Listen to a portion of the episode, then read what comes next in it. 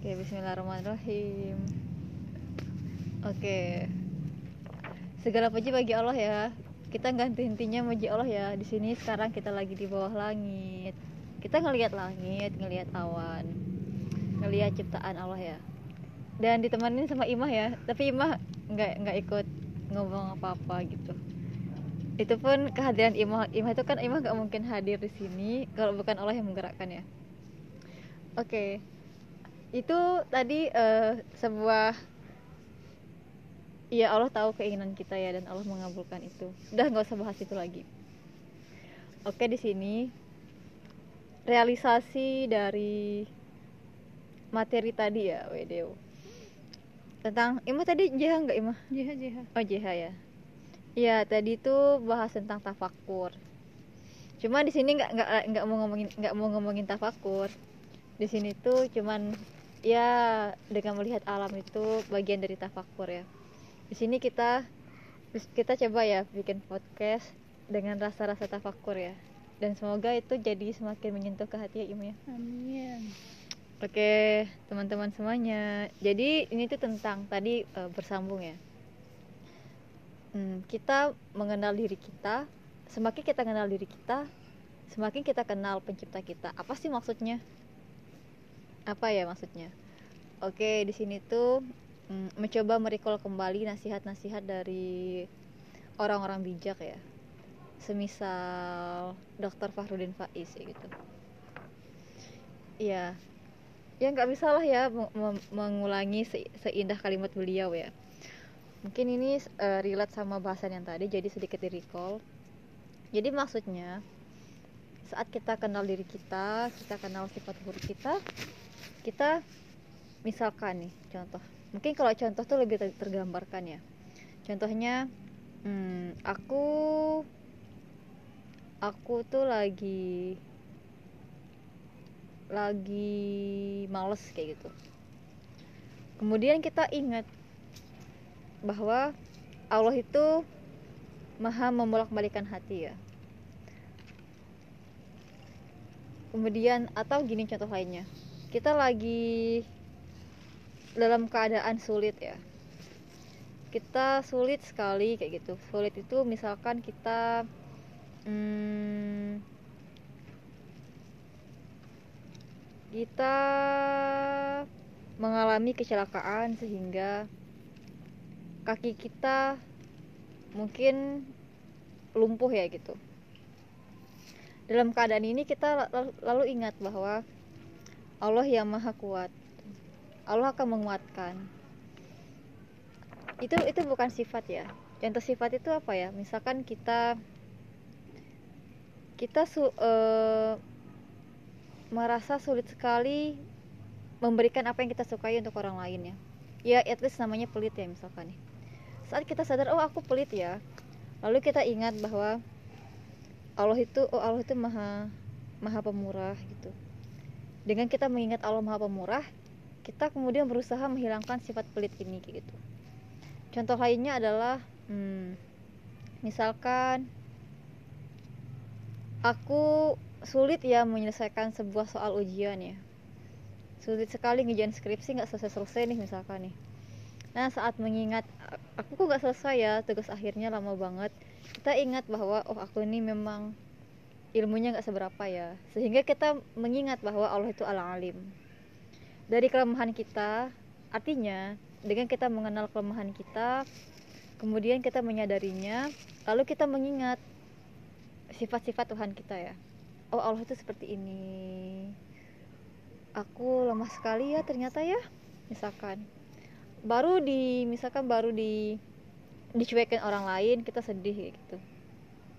Kita jadi sadar wah aku tuh lemah sekali ya ternyata ya. Kita kita kita sadar diri kita lemah sekali baru dicuekin orang lain atau misalkan baru nggak disapa orang lain kita sedih aku lemah banget ya ya Allah gitu. Terus kita lalu ingat bahwa Allah yang maha menguatkan. Dan kita akhirnya berusaha untuk menjadi pribadi yang kuat nggak mudah tersakiti nggak mudah hmm, tersenggol hatinya dan sebagainya. Itu dia. Nah di sini tuh aku cerita ya bahwa dalam hidup kita ini kita berjalan sebenarnya adalah pencarian sifat buruk kita ya. Kita berjalan berjalan berjalan terus berjalan. Di sepanjang jalan itu apa sih yang kita cari? Nah oke okay, banyak hal yang kita banyak hal yang kita cari ya dan tentu yang kita tuju sama ya. Kita ingin ketemu sama yang memberikan kita nikmat tanpa hitung-hitungan ya Allah ya. Allah an-Naim yang memberikan manfaat ya untuk hamba-hambanya. Kita ingin kita ingin ke Allah nih. Nah karena kita ingin menuju Allah dan untuk kan Allah itu Al-Qudus yang Maha Suci ya.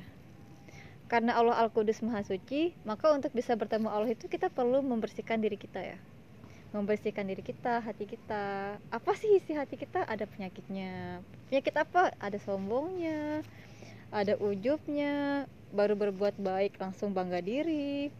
Terus ada penyakit apa lagi? Penyakit ingin dipuji orang takut dihina orang. Banyak sekali penyakit itu. Dan penyakit itulah ketika kita endapkan dalam hati kita biarkan hati itu akan menjadi keruh.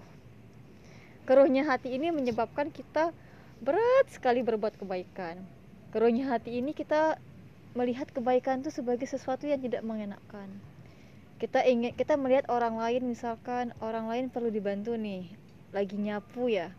Kita cuma lihat doang kayak gitu. Mungkin mau bantu tapi nggak tergerak hatinya. Itu karena kenapa?